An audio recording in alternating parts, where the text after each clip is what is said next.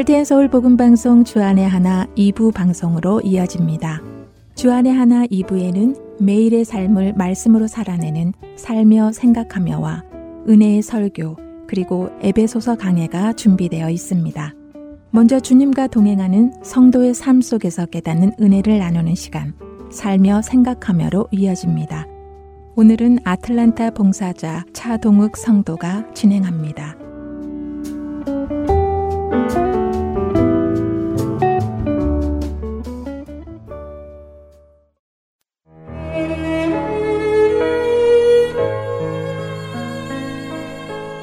아버지께서 돌아가시기 하루 전날 늦은 저녁 아버지께 복음을 전할 수 있는 마지막 기회라고 생각하고 용기를 내서 아버지께 말씀드렸습니다. 예수님께서 우리의 죄를 사하여 주시고 구원하셨고 이것을 믿으면 우리 다 같이 나중에 천국에서 다시 만날 수 있어요, 아버지. 저의 말에 아버지께서 이렇게 대답하셨습니다. 우가 내가 다 안다. 아, 아버지가 복음을 알고 계시다니 어떻게 아셨을까? 너무 기쁜 마음에 그냥 아멘 하고 더 이상 많은 설명을 드리지 않았습니다. 저희 아버지는 수년간 투병 중이셨는데 더 이상 치료가 불가능하다는 의사의 진단을 받고 3일 정도 시간이 있다는 의사의 선고를 받은 상황이었습니다. 어머니의 급한 연락을 받고 저는 한국행 비행기를 타고 한국으로 출발했습니다. 이제 정말 이 세상의 삶이 며칠밖에 남지 않은 아버지를 생각하니 멀리 미국에 있어서 자주 못 배워서 죄송한 마음과 그동안 복음을 제대로 전하지 못한 안타까움이 찾아왔습니다. 비행기 안에서 저는 이번이 복음을 전할 수 있는 마지막 기회라고 생각이 들었습니다. 한국 도착 후 바로 병원으로 달려갔습니다. 병원에 도착해 보니 아버지께서는 대부분의 시간을 육신의 고통으로 많이 힘들어 하셨는데 고통이 덜 할 때는 저희 가족이랑 지난 기억을 얘기할 수 있을 정도로 정신은 맑은 상태였습니다. 믿지 않는 부모님의 구원을 항상 간절하게 바라고 기도는 했지만 막상 교회에 같이 가자고는 말도 못 해봤고 또 복음도 제대로 전하지 못한 채 안타까운 마음으로 기도만 하며 세월을 보내고 있는 중이었습니다. 내가 복음을 부끄러워하지 아니하노니 이 복음은 모든 믿는 자에게 구원을 주시는 하나님의 능력이 됨이라. 로마서 1장 16절 말씀이 떠올랐습니다. 부모님께서는 복음의 비밀을 알지 못하셨지만 당신들의 삶을 잘 살아오신 것 같아서 그동안 제가 부모님께 복음을 전하는 것을 망설여 왔던 건 아닌지 또는 부끄러워한 건 아닌지 회개하게 되었습니다. 가만히 돌이켜보면 저는 주변에 복음을 전할 때에도 혹시 듣는 분의 마음에 걸림이 있을까? 내가 너무 강하게 복음을 전하면 관계가 나빠지지는 않을까 하는 생각을 하기도 했고 정말 멋진 말로 내가 알고 있는 복음을 전해야 그분이 하나님께로 돌아올 텐데 나는 그럴 자신이 없어 하며 복음 전함에 망설였던 것도 사실입니다. 말주변이 없어서 하나님께서 전도의 마음을 주시더라도 항상 망설이고 기도로만 하나님께서 일해 주시기를 바랬던 적이 많았습니다. 하지만 성경은 고린도전서 2장 4절과 5절에서 이렇게 말씀하십니다. 내 말과 내 전도함이 설득력 있는 지혜의 말로 하지 아니하고 다만 성령의 나타나심과 능력으로 하여 너희 믿음이 사람의 지혜에 있지 아니하고 다만 하나님의 능력에 있게 하려 하였노라. 또한 베드로전서 3장 15절에는 이렇게 말씀하시지요. 너희 마음에 그리스도를 주로 삼아 거룩하게 하고 너희 속에 있는 소망에 관한 이유를 묻는 자에게는 대답할 것을 항상 준비하되 온유와 두려움으로 하고 저희 아버지께서 병원에 오실 때는 검진 받으시고 며칠 입원했다가 집으로 다시 가실 생각으로 간단한 세면 도구만 챙겨서 오셨다고 하셨습니다. 그런 마음으로 온 병원에서 이제 치료가 불가능하고 며칠 남지 않았다는 판정을 받으셨을 때 마음이 어떠하셨을까? 아버지 서재에는 하시던 일들을 그대로 두고 오셨다 하셨는데 갑작스러운 시한부 선고로 삶에 대한 미련과 아쉬움이 얼마나 많으셨을까 마음이 아파왔습니다. 그런데도 아버지의 모습은 너무 평온한 모습이셨습니다. 지금 생각하면 창밖을 바라보는 평온한 아버지 모습에서 아버지는 정말 복음을 아셨고 영생에 대한 소망을 가지고 계셨구나 하는 생각이 듭니다. 장례를 치르고 아버지 서재를 정리하는 중에 누군가에게 선물 받은 오래된 성경책을 보게 되었습니다. 평소에 말이 많지 않으셨던 아버지는 복음을 듣고 아시고도 저에게 얘기를 하지 않으셨을 수도 있겠다 하는 생각이 들었습니다. 예전에 할머니, 할아버지 산소에 갔을 때도 절 대신 묵상하자고 하셨던 것도 그저 저와 며느리에 대한 배려라고 생각했었는데 아마 저희 아버지는 그때 이미 복음을 마음 안에 가지고 계셨을 수도 있겠다라는 생각이 들었습니다. 제가 저의 지혜에 의지하지 않고 하나님의 능력에 의지하고 항상 복음의 진리를 온유와 두려움으로 복음 전할 준비를 했었더라면 아버지 살아 계셨을 때 복음을 제대로 전할 수 있지 않았을까 하는 아쉬움도 있습니다만 아버지께서 복음을 듣고 믿으셔서 천국에서 예수님과 함께 계시기를 소망합니다. 그리고 나중에 천국에서 다시 만나서 이런 이야기들을 웃으면서 나눌 수 있기를 소망합니다. 또 나를 위하여 구할 것은 내게 말씀을 주사 나로 입을 열어 복음의 비밀을 담대히 알리게 하옵소서 할 것이니 에베소서 6장 19절 말씀입니다. 하나님, 저에게 복음의 비밀을 많은 사람들에게 전하게 하시고 저의 지혜의 말로 하지 않게 하시고 하나님을 의지하게 하시고 저로 하여금 복음을 더욱 담대하게 전할 수 있는 믿음 허락하시옵소서. 예수님 이름으로 기도드립니다. 아멘.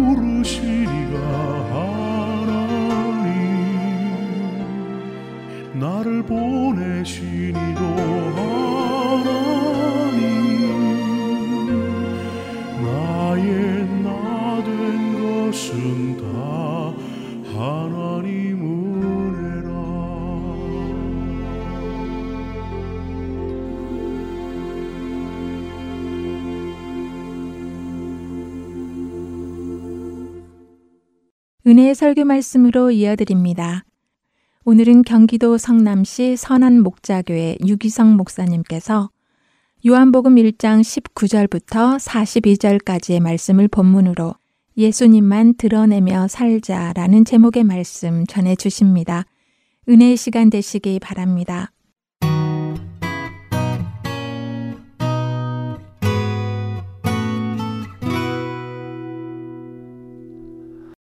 오늘 여러분 모두가 다 정말 짧지만 우리의 생애가 복되고 정말 잘 살았다.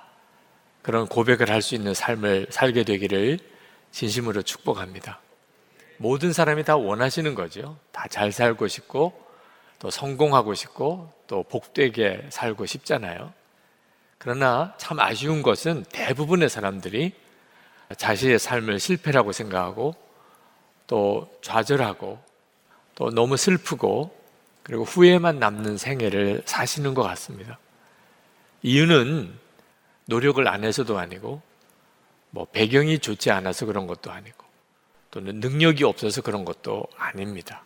많은 분들이 그런 까닭인 줄로 생각하지만 우리가 우리의 인생이 후회가 많은 것은 어떤 삶이 진짜 복 있고 잘 사는 것인지를 정확하게 알지 못하기 때문에 그렇습니다. 그래서 헛된 것에 우리의 삶 전체를 소중한 시간을 다 허비하는 거죠. 오늘 이 자리에 계신 여러분 모두에게 하나님은 여러분의 생애가 참 복되고 정말 잘 살았다. 후회 없는 삶을 살게 하시는 놀라운 은혜를 주시고 계십니다. 연세가 많으신 분들도 여러분의 이제 남은 생애가 얼마나 남았을지 모르겠지만 하나님은 반드시 여러분의 삶도 인생의 역전이 일어나는 정말 복 있는 사람이었어. 정말 잘 사셨어. 그렇게 많은 분들이 인정해 주는 삶을 살게 하십니다. 한 사람도 예외 없습니다. 오늘 세례 요한을 통해서 어떤 삶이 진짜 복이 있는 삶인지 우리가 꼭 깨닫게 되기를 원합니다. 세례 요한은 400년 동안이나 말라기 선지자 이후에 하나님의 예언이 그쳤던 영적인 암흑기를 깨고 하나님의 말씀을 대언하는 정말 놀라운 사람으로 등장합니다. 많은 이스라엘 백성들이 세례 요한을 통하여 하나님의 말씀을 듣고 그리고 세례 요한에게로 몰려들었어요. 세례 요한이 뭐 옷을 잘 입어서도 아니고 세례 요한이 권력이 있어서도 아니고 세례 요한은 광야에서 약대 털옷을 입고 그리고 메뚜기와 석청을 먹고 그렇게 살았던 사람입니다. 그런데 세례 요한에게로 사람들이 찾아 나와서 하나님의 말씀을 듣고 그리고 회개의 세례를 받았습니다. 당연히 그때 사람들의 마음에 세례 요한이 메시아가 아닐까, 하나님이 약속하신 그 메시아가 아닐까 그런 생각을 했었죠. 그래서 바리세파 사람들이 제사장과 그리고 유대교 지도자들을 세례 요한에게 보냅니다. 당신이 그리스도시냐? 세례 요한이 단호하게 아니라고 대답합니다. 그러면 당신이 엘리야냐? 아니면 오겠다고 한 그 예언자냐? 세례 요한이 아니라고 말합니다. 그러면 당신이 도대체 왜 세례를 주느냐? 그때 세례 요한이 자기 자신에 대해서 소개하기를 나는 광야에 외치는 소리다. 주의 오시는 길을 예비하라. 곧게 하라. 라고 외치는 나는 그냥 소리다. 그렇게 대답을 합니다. 세례 요한이 자기를 소리라고 말한 것은 예를 들어서 임금님이 행차할 때 그때 그 행차의 맨 앞에 서서 임금님 행차요 하고 소리 지르는 사람. 그러면 사람들이 아 임금님이 오시는구나. 그리고는 길 옆에 쭉 도열하고 엎드려서 고개를 숙이는 거죠. 그런 역할을 하는 사람이라는 거예요. 예수님이 세례 요한에게로 다가오셨을 때 세례 요한이 그 예수님을 알아보고 소개합니다. 29절에 보라 세상 죄를 지고 가는 하나님의 어린 양이로다. 세상 죄를 지고 가는 하나님의 어린 양이라는 표현은 메시아라는 뜻인데 이 하나님의 어린 양의 이미지는 이스라엘 백성이 출애굽할 때 그때 죽음의 천사가 집집마다 들어가서 모든 장자를 다 죽일 때 그때 어린 양을 잡아서 그 피를 집 문설주와 임방에 바른 그 집만큼은 천사가 건너간 6월절 절기가 시작된 사건이죠. 그때 그 어린 양, 그 어린 양을 상징하는 것입니다. 메시아인 거죠. 바로 이렇게 예수님이 메시아라고 이분이 바로 그리스도라고 외치는 소리였다. 자기가 그런 의미였다는 거예요. 여러분 이 세례 요한을 보면서 하나님은 우리에게 어떤 인생을 사는 것이 가장 복된이고 잘 사는 것인지에 대해서 우리에게 깨우쳐 주십니다. 그것은 예수님을 드러내는 자로 살라는 거죠. 여러분 예수님의 공생에는 세례 요한이 이분이 메시아입니다. 그리스도입니다. 하나님의 어린 양이십니다. 라고 외치는 것을 계기로 시작이 됩니다. 예수님의 생애에 문을 여는 역할을 한 거죠.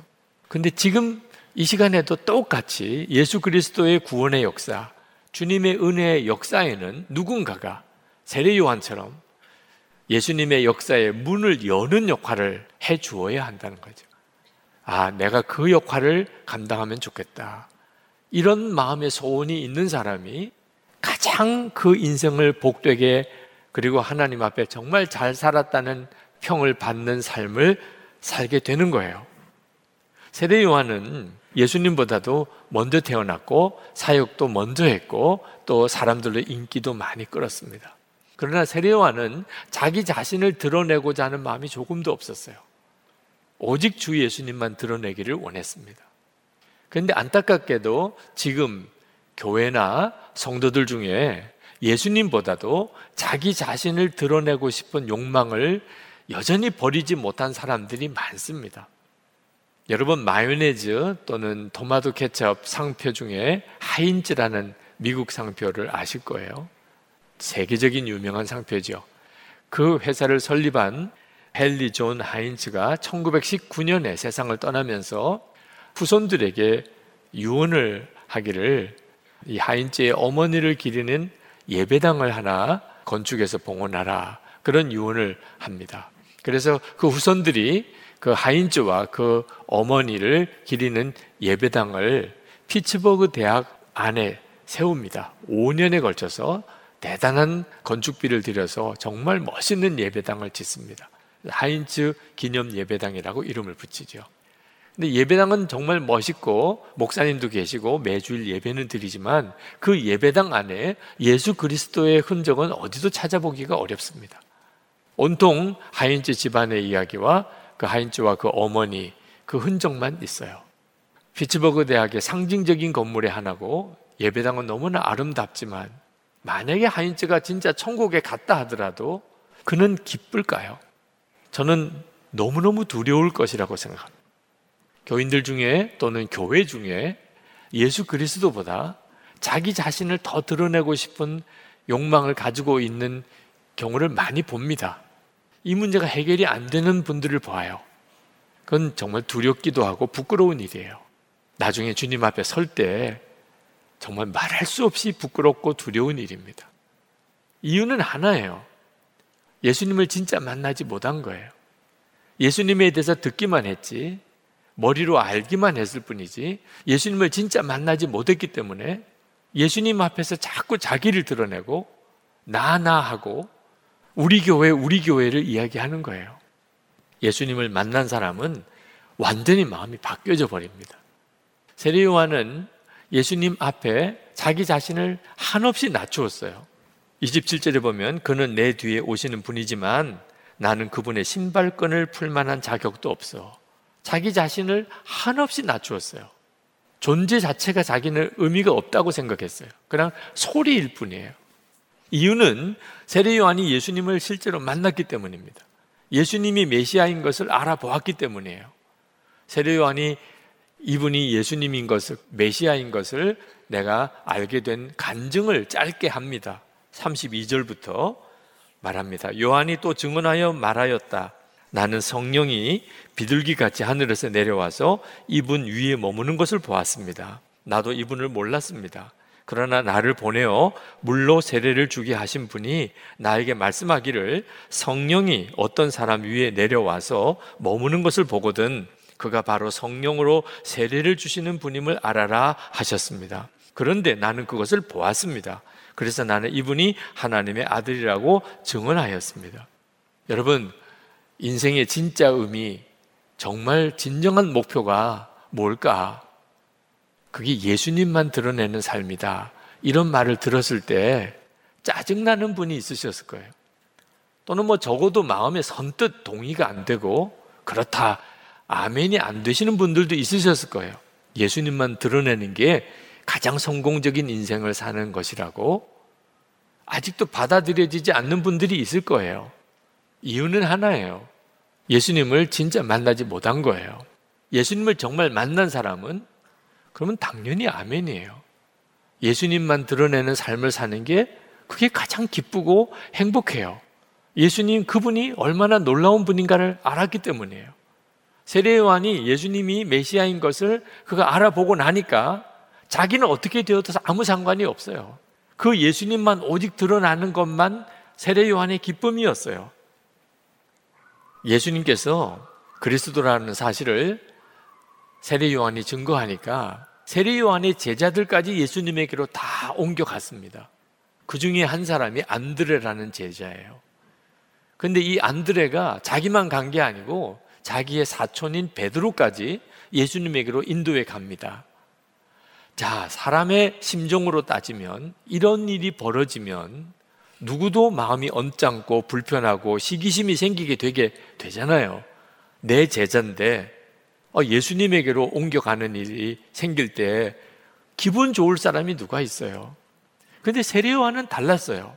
그런 일이 벌어질 때 세례요한은 마음으로 너무 기뻤다고 했습니다. 우리가 앞으로 읽겠지만 요한복음 3장에 보면 그때 세례 요한이 이렇게 말합니다. 요한복음 3장 29절에 신부를 취하는 자는 신랑이나 서서 신랑의 음성을 듣는 친구가 크게 기뻐하나니 나는 이러한 기쁨이 충만하였노라. 여러분 이해가 잘 안 되실 일이죠. 네, 자기 사람이 다 다른 사람에게로 옮겨가는 일인데도 그렇게 기쁠 수 있을까? 예수님을 만나고 사람들이 예수님에게로 모여들고 예수님만 주목하는 일들을 보면 사람은 그렇게 된다는 거예요. 세례 요한은 정확하게 그 기간을 계산하기가 참 어렵지만 그래도 한 1, 2년 정도 아주 짧은 기간 동안에 그가 공적인 사역을 했었던 것 같습니다. 그리고는 헤롯의 악한 일을 직언을 한 것 때문에 쓴소리 한 것 때문에 목배임을 당해서 죽습니다. 그게 세례 요한의 생애예요. 누가 세례 요한처럼 살고 싶겠어요? 세례 요한의 삶을 부러워할 만한 사람 누가 있겠어요? 그런데 여러분, 예수님께서 말씀하셨어요. 여인이 낳은 자 중에 세례 요한보다 큰 사람이 없다. 마태복음 11장 11절에 내가 진실로 너에게 말하노니 여자가 낳은 자 중에 세례 요한보다 더 큰 이가 일어남이 없도다. 여러분 여기서 이제는 알아야 합니다. 세상에서 부자가 되고 성공하고 유명해지는 것이 그게 진짜 우리 인생의 목표가 될 수 없다는 거예요. 그런 뜻으로 생각하면 세례 요한은 가장 비참한 사람이죠. 세례 요한이 여인이 낳은 여자 중에 사람 중에 가장 큰 자일 수가 없는 거잖아요. 이 땅이 전부가 아니고 하나님의 나라가 있습니다. 우리가 사는 생애가 100년도 못 되는 이 육신으로 사는 생애가 끝이 아니라는 거예요. 이 사실을 정확히 알아야 아, 인생은 어떻게 사는 인생이 정말 잘 사는 것이고 성공한 것인지를 정확히 알게 됩니다. 예수님을 인격적으로 만나고 난 다음에야 비로소 가장 중요한 것을 위해서 그 인생을 살게 되는 거예요. 저는 목사이기 때문에 주의 종이라는 그런 별칭을 받았습니다. 주의 종. 목사는 주의 종이라는 거죠. 근데 저는 주의 종 아니었어요. 세상에 어떤 종이 자기 마음대로 사는 종이 있었겠습니까? 저는 그렇게 살았어요. 이왕 목사가 되는 거, 목사로라도 성공해야 되겠다. 그게 솔직한 제 마음이었어요. 그런데 제가 예수님을 인격적으로 만나는 사건이 있었습니다. 회심의 날이었어요. 그날 인격적으로 주님을 만나고 제 속이 완전히 뒤집어졌어요. 제 소원이 바뀌어 버렸어요. 나중에 하나님 앞에 섰을 때 한 말씀만 들을 수 있으면 아무것도 소원이 없었어요. 그때 그 소원은 하나님께서 저를 보시고 수고했다, 내 종아. 이렇게 말씀해 주신 그거 하나면 어떤 것도 저는 감당할 수 있을 것 같고 어떤 것도 다 포기할 수 있을 것 같았어요. 그게 가장 저에게는 마음의 간절한 소원이고 갈망이었어요. 그건 정말 특별한 것이었어요. 왜냐하면 그 전까지 제 마음이 전혀 그렇지 않았기 때문입니다. 하나님의 종이를 진짜 그렇게 하나님이 불러만 주실 수 있는 사람이 된다면 원하는 게 없었어요. 그때 그 느낌이 너무너무 생생했어요. 그래서 그 이후에 제 삶에 중요한 결정을 해야 될 때마다 항상 그 느낌을 따라갔어요. 물론 순간순간 흔들리는 때가 있었어요, 저에게도. 그러나 그때 내가 하나님 앞에서 수고했다, 내 종아, 라는 말을 듣는 길을 향하여 계속 방향 수정을 할 수 있었습니다.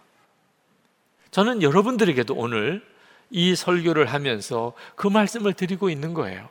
세례 요한처럼 오직 예수님만 드러내는 삶을 여러분의 인생의 목표로 삼으시라는 거죠. 그게 진짜라는 것을 알았기 때문이에요. 사도 바울은 이렇게 고백을 했습니다. 로마서 14장 8절에 우리가 살아도 주를 위하여 살고 죽어도 주를 위하여 죽나니 그러므로 사나 죽으나 우리가 주의 것이로다. 그리고 고린도후서 4장 10절에 우리가 항상 예수의 죽음을 몸에 짊어짐은 예수의 생명이 또한 우리 몸에 나타나게 하려 함이라. 그 말씀이 무슨 뜻이냐 하면 고린도서 5장 15절에 내려가면 그가 모든 사람을 대신하여 죽으심은 살아 있는 자들로 하여금 다시는 그들 자신을 위하여 살지 않고 오직 그들을 대신하여 죽었다가 다시 살아나신 이를 위하여 살게 하려 하십니다. 이게 바로 예수님을 진짜 믿은 사람, 예수님을 인격적으로 만난 사람이 마음에 가지게 되는 소원이에요. 이제는 더 이상 나를 위해 살고 싶지 않고 예수님 위해서 살고 싶어요. 주님만 드러나면 좋겠고 사람들이 나를 보지 않고 주님을 바라보면 행복해요. 그게 가장 잘 사는 길이에요. 이 고백은 고통스러운 고백이 아닙니다. 정말 환희에 넘치는 노래예요. 이제 진짜를 발견한 거예요. 목사님, 나는 세례요한처럼 예수님을 만나지도 못했기 때문에 나는 그런 세계는 이해가 안 됩니다. 여러분, 그렇게 말하지 마세요. 여러분 세례 요한은 성령께서 예수님에게 머리에 임하시는 것을 비둘기가 임하는 것처럼 임하는 걸 보고 아 이분이 메시아구나 하는 걸 알았어요. 근데 우리는 어떻습니까?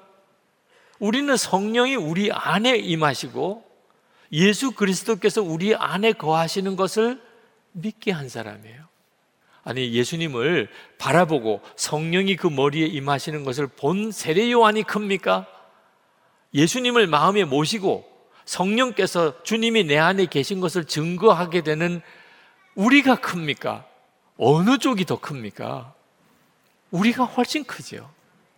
그래서 예수님께서 마태복음 11장 11절에서 여인이 나온 자 중에 세례 요한보다 큰 자가 없다고 말씀하시고는 그 다음에 이렇게 말씀하셨어요. 그러나 천국에서는 극히 작은 자라도 그보다 크니라. 우리를 향하여 말씀하고 계신 거예요. 우리가 세례 요한보다 더 크대요. 어째서 그게 가능하죠? 우리 안에 성령이 임하시고 그리고 예수 그리스도가 우리 안에 거하시는 것을 알게 하신 거예요. 그래서 우리가 예수를 믿는 거고 오늘 이렇게 예배도 드리는 거예요. 우리는 세례 요한보다 훨씬 더 큰 사람이에요. 성령이 우리 안에 거하시기 때문에. 그렇다면 당연히 우리도 예수님만 드러내는 삶을 살아야 마땅하고 그렇게 살 수 있는 사람입니다. 그렇게 살 때 우리의 삶 전체가 뒤바뀌기 시작해요. 어느 목사님께서 예수님의 사람 세미나에 오셔서 예수님과 함께 죽고 예수님으로 사는 놀라운 복음의 비밀을 새롭게 눈뜨셨어요. 그게 얼마나 놀랍고 충격적인지 목사님의 마음도 삶도 다 바뀌었어요. 가정생활도 달라지고 목회도 달라졌어요. 말씀 증거도 달라졌어요. 얼마나 행복한지 내가 이렇게 행복해도 되나 그게 걱정이 될 정도로 그렇게 행복하고 기쁨이 넘치는 삶을 사셨어요. 그런데 큰 시험이 닥쳤습니다. 그 지방을 치리하는 감리사님께서 그 목사님이 교회에 대하여 뭘 잘못 치리를 하시는 바람에 큰 분란이 생기게 되었습니다. 그 목사님 얼마나 억울하고 얼마나 괴로운지 그동안에 되어진 일을 다 문서로 작성을 했습니다. 그 문서 속에는 감리사님이 명백하게 잘못 처리했다는 증거가 나와 있어요. 그리고 이것을 공포하기로 했습니다. 그리고 하나님께 기도했어요. 하나님, 이 일을 통하여 명명백백하게 시시비비가 가려지게 해달라고 기도했습니다. 근데 그때 하나님께서 너무나 마음에 선명하게 주시는 말씀이 있었어요. 위의 권세에 순종하라. 목사님이 엄청 충격을 받았어요. 로마서 13장 1절에 각 사람은 위에 있는 권세들에게 굴복하라. 권세는 하나님께로 나지 않음이 없나니 모든 권세는 다 하나님의 정하신 바라. 그 말은 감리사님에게 굴복하라 이런 뜻이잖아요. 얼마나 억울한지, 얼마나 원통한지 나는 하나도 잘못한 거 없고 그분이 잘못한 건데 그걸 다 감수해야 된다는. 근데 그 정도가 아니고 모든 지방의 목사님들 앞에서 내가 잘못했다고 그렇게 말하라는 거예요. 도무지 그 말씀은 순종을 못 하겠더래요. 근데 그때 마음에 이것이 왜 이렇게 힘드냐? 내 자존심 때문이냐? 아니면 주님의 자존심 때문이냐? 생각해 보니까 자기 자존심이더래요. 그렇다면 이미 나는 죽었는데 더 이상 내 자존심 내세울 이유가 없잖아. 내가 자꾸 내 자존심 내세우면 결국은 우리 지방은 둘로 쪼개지는데 그래서 순종합니다. 지방 교육자 회의 때 나가서 다 제가 잘못했습니다. 제 잘못입니다. 그렇게 고백을 했어요. 그때 그 감리사님이 얼마나 의기양양해 하시면서 그렇지 내가 이겼다 그런 표정이시더래요. 다른 사정을 아는 목사님들은 너무너무 힘들어 하시더래요. 그 목사님이 고백을 하시더라고요. 주님이 이기셨습니다. 어떻든지 지방을 하나 되게 만드시려고 하시는 주님이 이기셨습니다. 정말 그 목사님이 너무 귀해 보이시더라. 어느 목사님이 그 일기에 이렇게 쓰셨더라고요. 주일 예배를 드리려고 강단에 올라오셨는데 어느 교인 한 사람의 눈에 딱 뜨이더래요. 한 1년 정도쯤 교회를 안 나오신 분이셨어요. 근데 마음에 반가운 마음보다는 너무 불편하더래요. 그분이 그렇게 사정사정을 해서 교회에 중요한 직책을 맡겨드렸는데 얼마 안 가서 교회를 떠나신 거예요. 연락도 안 되고 내가 사람을 잘못 보고 사람에게 일을 맡겼다. 목사인 내 책임이지. 겨우 그렇게 마음 정리를 했는데 아, 이분이 갑자기 다시 교회에 나오신 거예요. 근데 잘 오셨다고 도무지 할 수가 없겠더라는 겁니다. 자, 예배는 시작을 해야 되는데 아, 그 교인 보고서 마음이 그렇게 불편하니 하나님께 기도가 나오더랍니다. 하나님, 아니 잃어버린 양을 위하여 달려 나가서라도 그 양을 찾아와야 되는데 양이 이제 스스로 돌아왔는데 그 양을 사랑하지도 품지도 못하는 제가 목사입니까? 이거 안 됩니다. 자, 예배는 시작해야 되는데 도대체 예배를 시작할 자신이 없는 거예요, 자기가. 그때 하나님께서 그게 너의 진짜 모습이야. 그 말은 그 교인 탓하지 마. 너도 다를 게 없잖아. 억울하다. 마음 불편하다. 용서가 안 된다. 사랑이 안 된다. 그 교인은 그 교인대로 잘못했지만 너도 다를 바 아니잖아. 그 마음에 그렇습니다, 하나님. 저도 엉터리 같은 목사입니다. 그런데 이제 교인들은 은혜를 받으려고 왔는데 예배를 인도해야 되는데 이런 엉터리 같은 내가 무슨 예배를 인도합니까? 그때 하나님께서 그래도 나는 너를 통해서 은혜를 흘려보내기를 원한다. 하나님, 저는 용서도 못하고 또 교인들을 마음에 허물이 있는 교인을 품지도 못하는 정말 교만하고 사랑이 없는 목사인데 교인들은 오늘 은혜를 사모하여 왔습니다. 저를 보시고는 은혜를 흘려보낼 수 없으시겠지만 갈망하는 교인들을 보고 하나님 오늘 예배에 은혜를 주소서. 너무너무 눈물이 나더래. 그렇게 예배를 시작하셨노라고 쓰셨더라고. 여러분 우리의 사는 지금의 일상의 삶 속에 우리는요 계속해서 주 예수님이 드러나실 수 있느냐 없느냐는 문제에 계속 부딪혀 있어요 가정에서 교회에서 여러분의 일터에서 여러분 안에 계신 주 예수님이 드러나실 수 있냐 없냐. 주 예수님이 드러나시면 역사가 일어나요. 여러분의 인생도 살고 가정도 살고 일터도 살고 교회도 살아요. 여러분이 하실 역할이에요. 세례 요한은 오직 예수님 드러내는 것 하나를 위해 살았어요. 저는 이 설교를 마무리하면서 주님께 그렇게 물었습니다. 하나님, 이 교회에 제가 유익한 존재였나요? 설교 때문에 주님이 평가하실까? 또는 제 목회적인 어떤 능력으로 평가하실까? 주님의 마음은 하나더라고. 주 예수님만 드러내기를 힘썼냐? 그게 하나의 기준일 뿐이에요. 여러분의 가정도 마찬가지입니다. 여러분 섬기는 교회 현장도 여러분의 일터에서도 여러분이 정말 잘 사는 사람인지 복된 사람인지는 여러분이 예수님 안에서 살든지 죽든지 오직 주님만 드러나는 나는 죽었습니다. 이 고백이 그래서 중요한 거예요. 그리고 주님이 드러나실 수 있다면 그러면 정말 놀라운 은혜의 삶을 우리가 살게 되는 것입니다. 그렇게 되기를 축복합니다.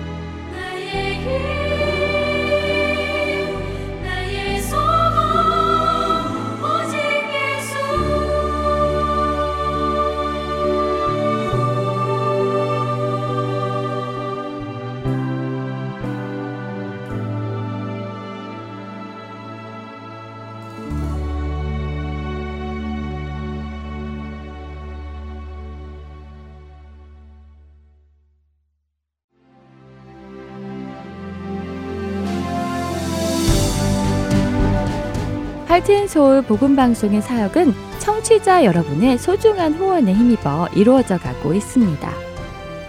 매월 정기적인 후원은 저희 사역을 계획하고 추진해 나가는 데 기초가 됩니다. 홈페이지 www.heartandsoul.org로 접속하셔서 참여하기를 눌러 크레딧 카드로 매달 정기적으로 후원하실 수 있습니다. account setup에 도움이 필요하신 분들은 602-866-8999로 전화 주시면 도와드리겠습니다. 여러분의 기도와 후원으로 예수님의 생명의 말씀이 필요한 곳에 전달됩니다.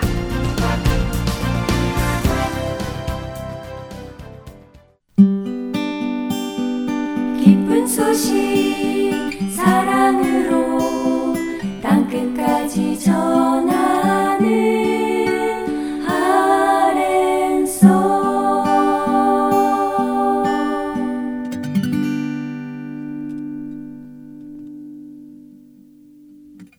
계속해서 에베소서 강해 보내드립니다.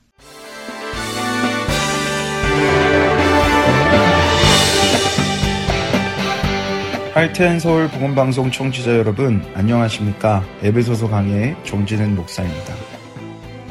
아, 기독교의 신자이기는 하나 매우 방탕하게 살았던 총알택시 운전사와 한 목사님이 부르심을 받아 천국에 가게 되었습니다. 아, 목사님은 당연히 아, 자신이 총알 택시 운전사보다는 훨씬 더 하나님의 영광을 위해 살았기 때문에 하나님의 칭찬을 들을 것이라고 기대했어요. 어떻게 보면 당연한 거죠. 뭐 총알 택시 운전사는 방탕하게 살다가 지금 은혜로 겨우 천국에 오게 된 거고 목사님께서는 평생 목회 사역을 열심히 하면서 하나님께 영광을 돌렸기 때문에 당연한 그런 기대일 겁니다. 아, 그런데 신기하게도요. 하나님은 총알 택시 운전사를 더 칭찬하셨다고 합니다. 그 모습을 보고 이해가 가지 않은 목사님은 따지듯 그 이유를 하나님께 물었어요. 하나님 왜 저 사람을 더 칭찬하십니까?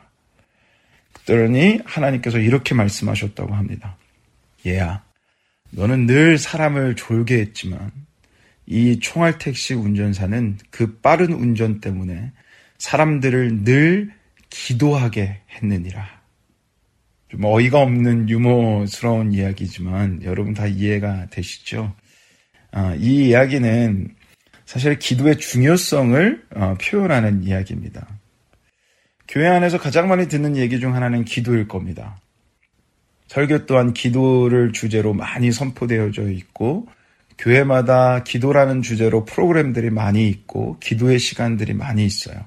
그만큼 기도는 우리 신앙생활에서 너무나 중요한 위치를 차지하고 있습니다. 아, 그런데 재미난 거는요. 성도들에게 물어보면 신앙생활 속에서 가장 어려운 게 기도라고 해요. 그래서 기도를 시키면 다들 아우 저 목사님 나 못합니다 나 못합니다 이러죠. 저 저 기도 좀 시키지 마세요 이럽니다. 찬양은 잘합니다. 찬양을 통해서 은혜도 경험합니다. 하나님 말씀 듣는 거 너무나 잘하시죠. 읽는 것도 잘합니다. 그 안에서 은혜도 받습니다. 그런데 이상하게 기도는 그렇게 하기가 어려워 합니다. 아, 오늘 말씀은 어떻게 보면 쉽지만 또 어떻게 보면 우리에게 반드시 필요하고 없어서는 안 되는 거지만 너무도 중요하고 그리고 또 어려운 기도에 대한 말씀입니다. 특별히 저는 이 오늘 말씀이 우리에게 기도에 대한 새로운 패러다임을 전환해주고 새로운 개념을 또 정의를 우리에게 내려주는 말씀이라고 생각합니다. 저는 그래서 오늘 여러분과 제가 아, 이 말씀을 심도 있게 나누면서 기도가 제대로 우리 안에 정리되어지고 정의되어지고 기도가 쉬워지기를 소망합니다. 그 마음으로 한번 오늘 말씀을 여러분과 한번 잘 나눠봤으면 좋겠어요. 여러분 지난주 말씀을 생각나시니까 새로운 피조물이 된 우리들에겐 아, 영적 전쟁이 있다라는 거예요. 우리가 하늘의 명부가 올라간과 동시에 지옥에서는 비상벨이 울린다. 기억이 나시죠? 그래서 그렇게 영적 전쟁, 우리를 넘어뜨리려고 하는 호시탐탐 넘어뜨리는 악한 영들이 있지만 우리는 하나님의 전신갑주를 입으면, 즉 하나님을 의지하면 승리는 따놓은 당사다. 우리에게는 승리만이 있다라는 말씀을 나눴습니다. 사랑하는 여러분, 믿으십니까? 여러분은 하나님을 의지한다면 여러분에게 반드시 있을 그 영적 전쟁에서 승리자가 되실 것입니다. 오늘 말씀도요, 그 영적 전쟁에 대한 주제가 그대로 이어지는 말씀이에요. 아, 사도 바울은 17절까지 우리가 다 보진 못했지만 하나님의 전신갑주가 무엇인지 하나하나 다 설명한 후에 그리고 마지막으로 기도하라는 권면을 합니다. 자, 18절 제가 읽어드리겠습니다. 모든 기도와 강구를 하되 항상 성령 안에서 기도하고 이를 위하여 깨어 구하기를 항상 힘쓰며 여러 성도를 위하여 구하라. 하나님의 전신갑주를 취하라고 이야기한 후에 항상 깨어 기도하라고 마지막으로 권면하는 거예요. 여러분 하나님의 모든 말씀에는요. 하나님의 의도가 담겨져 있다는 걸 아십니까? 하나님이 절대로 성령의 감동함으로 쓴 이 성경에는요. 그냥 임의적으로 쓰여진 게 아니라 하나님의 의도가 분명히 숨겨져 있다는 거예요. 그렇다면 우리는 질문해야 되는 거예요. 여기서 하나님의 의도는 뭘까? 왜 영적 전쟁을 다 그 승리할 것을 다 얘기해 놓으신 이후에 왜 마지막에 항상 깨어 기도하라고 말씀하셨을까? 우리 한번 질문해 볼 필요가 있는 것 같아요. 아, 오늘의 말씀의 단적인 예가 저는 복음서에 기록되어져 있다고 생각합니다. 제가 이 복음서의 말씀을 예로 들면 여러분은 오늘 말씀이 더 이해가 되실 거예요. 마가복음 9장에 가보면요. 예수님께서 귀신 들린 소년을 치유해 지는 장면이 나옵니다. 귀신을 쫓아내는 장면이 나와요. 근데 사실 중요한 것은 먼저 제자들이 그 소년에게 붙었던 귀신을 쫓아내려고 해요. 그런데 실패합니다. 그래서 그 부모가 예수님께 데리고 와서 제발 좀 쫓아내게 해주고 제자들은 못했으니까 제발 예수님이라도 쫓아내게 해달라고 부탁을 하죠. 그리고 예수님께서는요, 귀신을 쫓아냅니다. 그 후에 제자들이 예수님께 찾아가서 왜 우리는 못 쫓아냈습니까? 라고 이유를 묻자 예수님께서 너무나 중요하고 우리가 너무나 잘하는 말씀을 하나 아, 하시는데요. 그게 마가복음 9장 28절에서 29절까지의 말씀이에요. 제가 읽어드리겠습니다. 집에 들어가심에 제자들이 조용히 묻자오되 우리는 어찌하여 능히 그 귀신을 쫓아내지 못하였나이까 이르시되 기도 외에 다른 것으로는 이런 종류가 나갈 수 없느니라 하시니라. 예수님이 뭐라고 대답하셨죠? 기도. 기도 말고는 이런 일이 일어날 수 없다. 라고 분명하게 말씀합니다. 단지 이 구절만 읽어도요, 기도가 얼마나 중요한지 우리는 알 수 있어요. 그런데 이 본문만 보면 우리는 때로는 오해할 수 있는데, 사실 전체적인 문맥 속에서, 맥락 속에서 이 말씀을 보면 이 말씀의 의미를 더 우리가 알 수 있어요. 사실 이 9장의 이 말씀은요, 사실 마가복음 6장에서부터 시작되는 거예요. 자, 6장 7절에 이렇게 예수님께서 말씀하십니다. 열두 제자를 부르사 둘씩 둘씩 보내시며 더러운 귀신을 제어하는 권능을 주시고.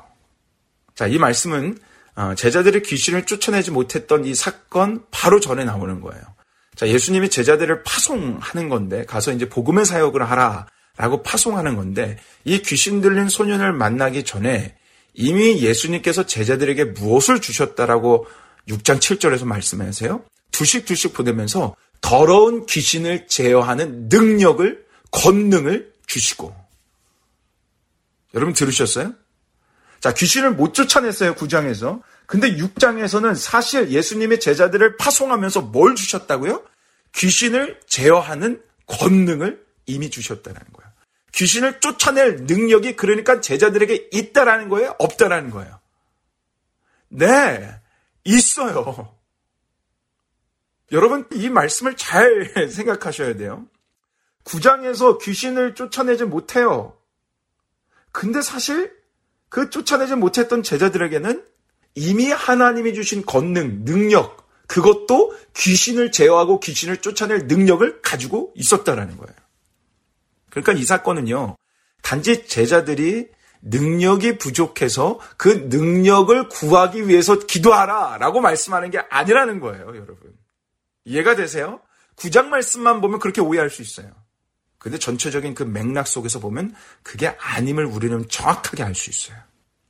제자들은 이미 귀신을 쫓아낼 능력이 있었습니다. 그래서 제자들은 두려움 없이 귀신 들린 자에게 갔을 거예요. 할 수 있을 거라 생각할 거예요. 왜냐? 예수님이 그 능력을 주셨으니까. 그래서 두려움 없이 나갔습니다. 그런데 제자들은 보란 듯이 실패합니다. 능력을 가지고 있었지만 실패한 제자들을 향해 예수님께서는 기도하라. 기도 말고는 다른 방법이 없다 라고 말씀하신 거예요. 이 말씀은 다시 말해서 너희가 지금 누구를 의지하고 있느냐 라는 말씀이에요. 너희는 지금 누구를 바라보고 있느냐 라는 말씀이에요. 이렇게도 말씀할 수 있을 것 같아요. 너희가 지금 놀라운 그 권능, 능력을 가지고 있지만 사실 진짜 그 능력을 주신 분이 누구냐? 그게 기도하라는 참된 의미예요. 그러니까 제자들에게 너희는 너희 스스로 능력을 얻은 게 아니라고 말씀하시는 거예요.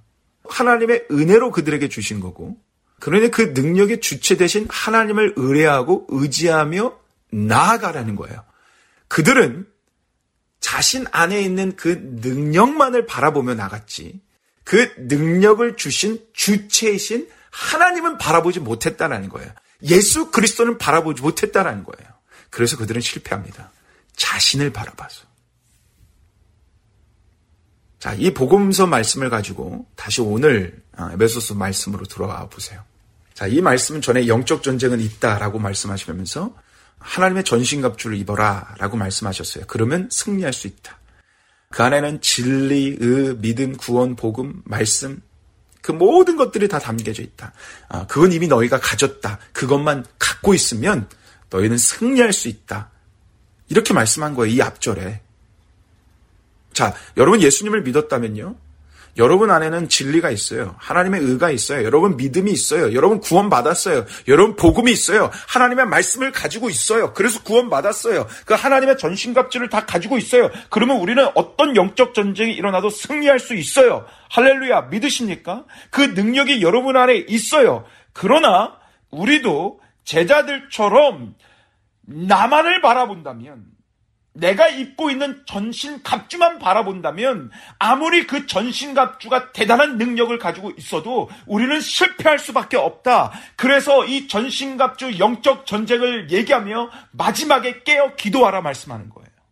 너희를 진짜 승리케 하실 분이 누구냐? 너희에게 그 전신갑주를 주신 분이 누구냐? 너희에게 그 복음을 주신 분이 누구냐? 너희에게 그 진리를 주신 분이 누구냐? 너희를 구원하신 분이 누구냐? 너 자신이냐? 아니면 하나님이냐? 그것을 판가름할 수 있는 것이 바로 기도라는 거예요. 그래서 예수 그리스도께서는 정확하게 말씀하신 거예요. 기도 외에는 다른 방법이 없다. 오늘 이 에베소서 이 영적 전쟁의 마지막에 그 마침표는 바로 그 얘기예요. 깨어 기도라는 그 얘기는 기도 말고는 다른 방법이 없다. 사랑하는 여러분, 오직 기도만이 여러분의 감사를 유지시킬 수 있고, 여러분을 승리케 할 수 있고, 여러분을 능력 있는 삶을 살아가게 할 수 있는 힘이 됩니다.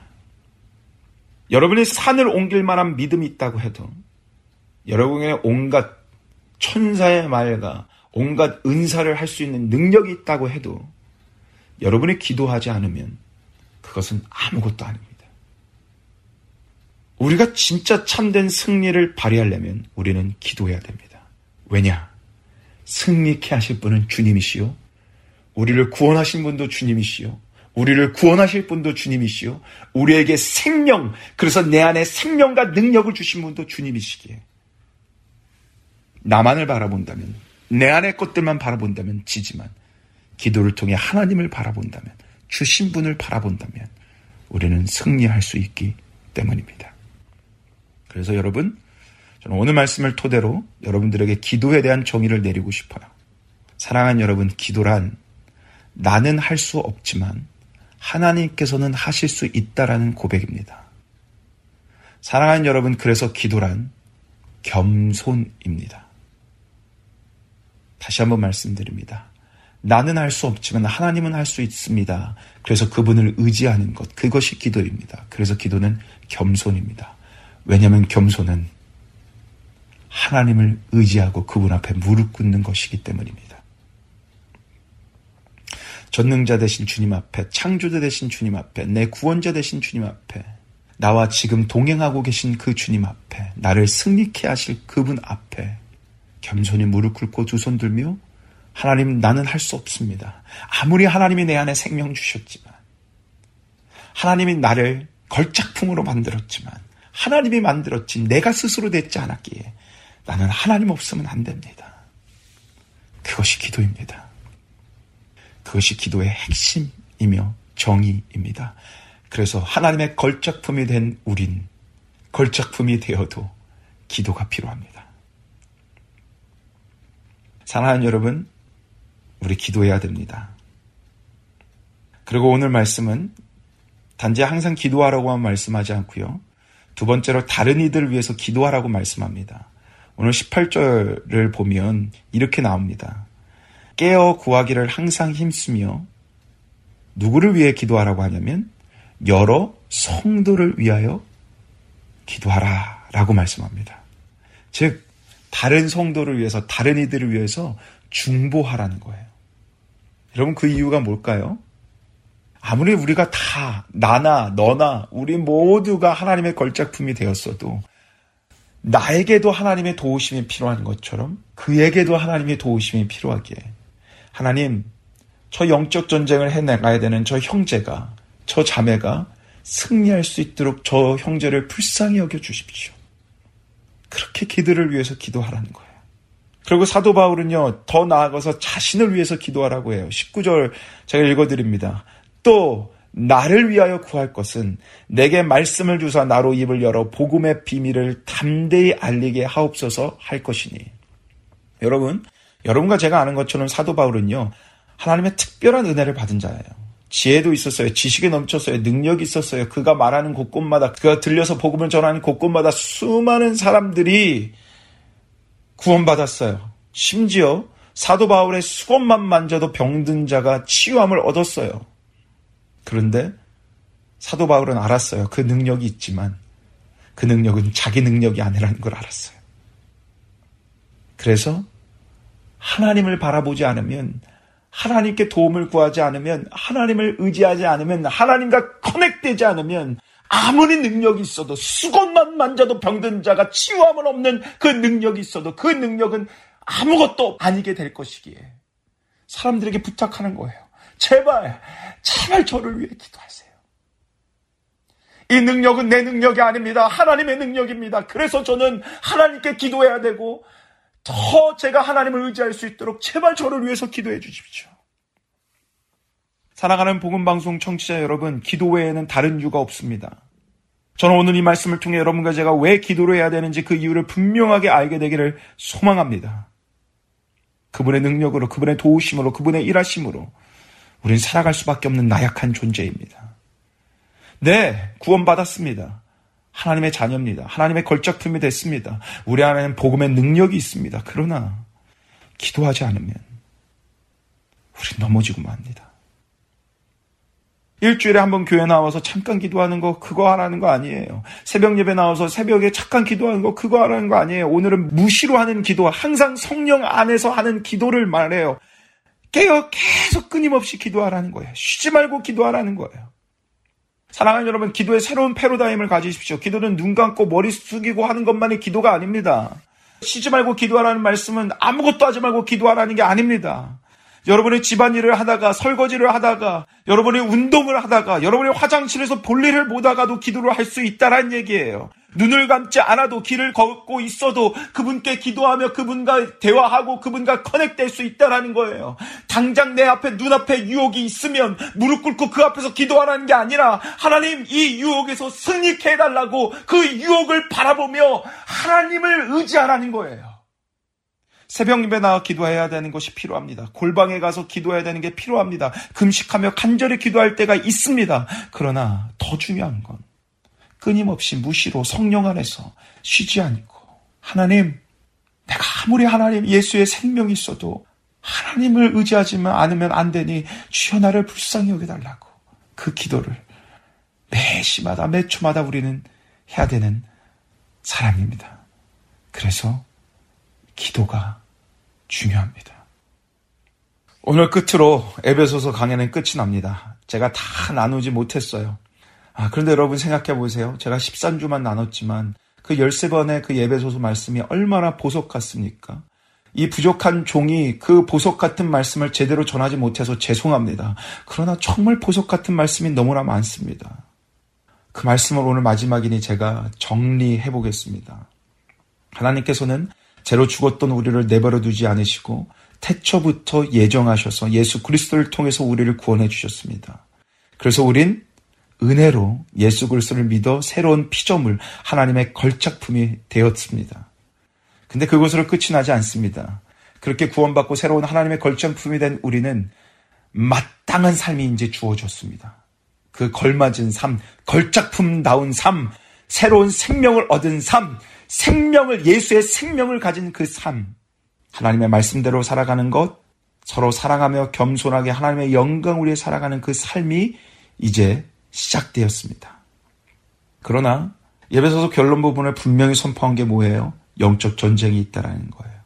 새로운 피조물의 그 삶대로 살아가지 못하도록 걸작품이 아니라 골동품처럼 살아가게 만들도록 영적 전쟁이 분명히 악한 세력들로부터 있다라는 거예요. 그래서 하나님의 전신갑주를 입으라는 거예요. 말씀으로 무장하라는 거예요.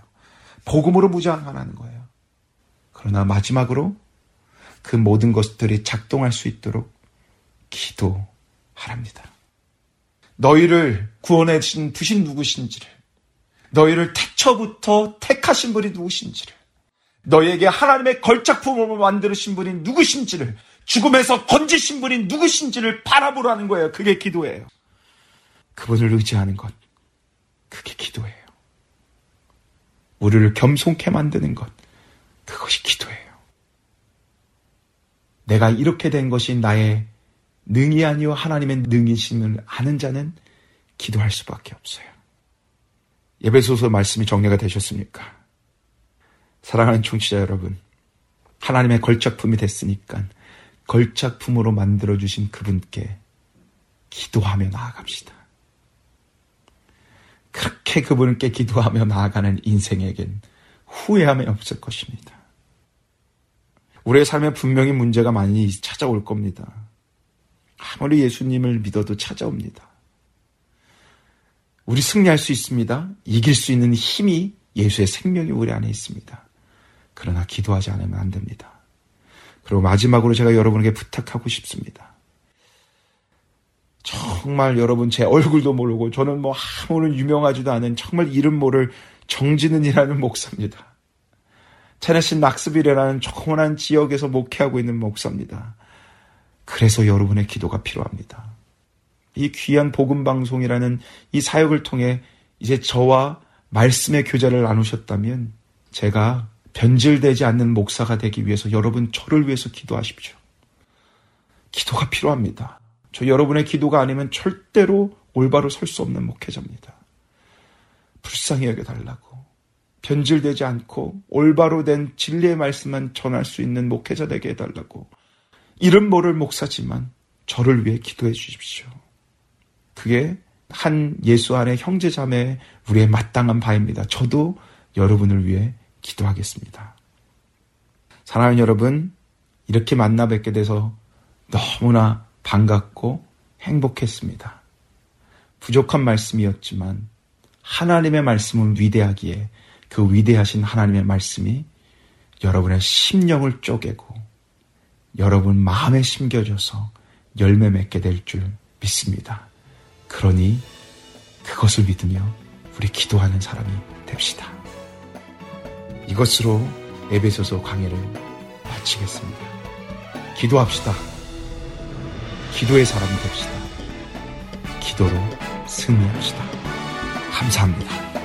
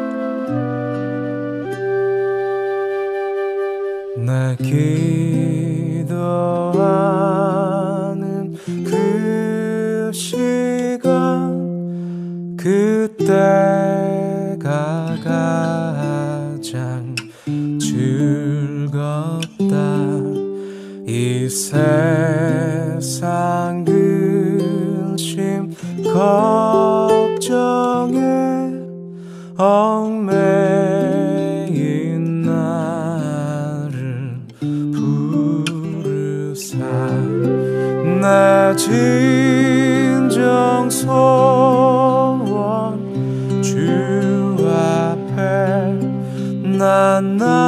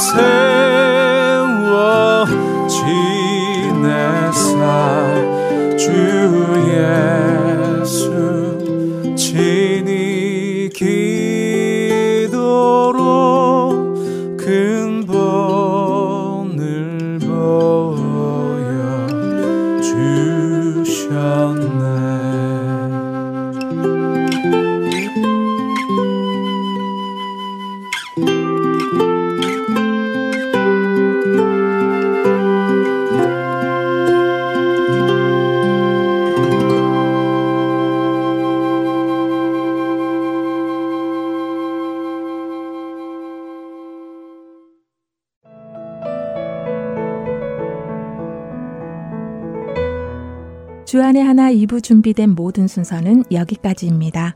계속해서 주안의 하나 3부로 이어집니다. 주님의 말씀을 더 알아가는 시간 되시길 소망합니다. 저는 다음 시간에 다시 찾아뵙겠습니다. 안녕히 계세요.